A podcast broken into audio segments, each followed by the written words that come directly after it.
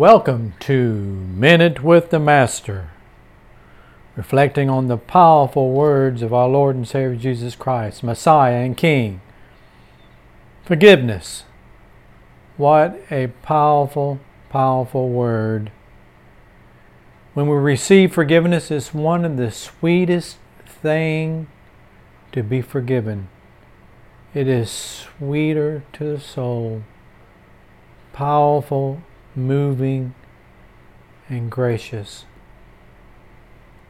But to forgive is sometimes the most difficult act in life because when we're wrong and when we have to forgive the offender, a lot of things come into play. It can be very traumatic there could be loss involved. It could be tough. It could be hard. So, on the one hand, to receive it is the sweetest thing ever. On the other hand, when we're wronged, it is difficult to forgive the offender.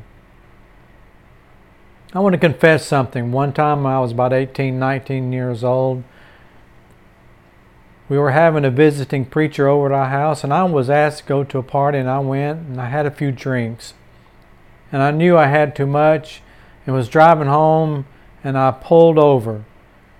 And then somebody pulled over behind me, and it turned out to be a cop, and he took me to the county jail and called my dad.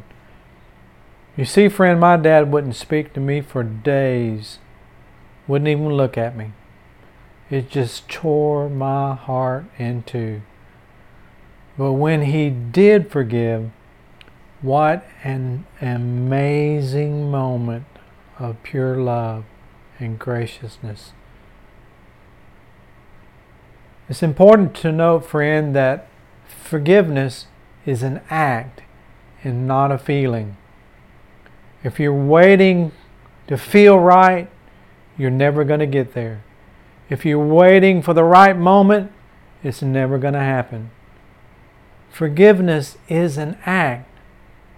And almost to the point, when Jesus was given the model prayer, he says in verse 14 of Matthew chapter 6 For if you forgive men their trespasses, your heavenly Father will also forgive you.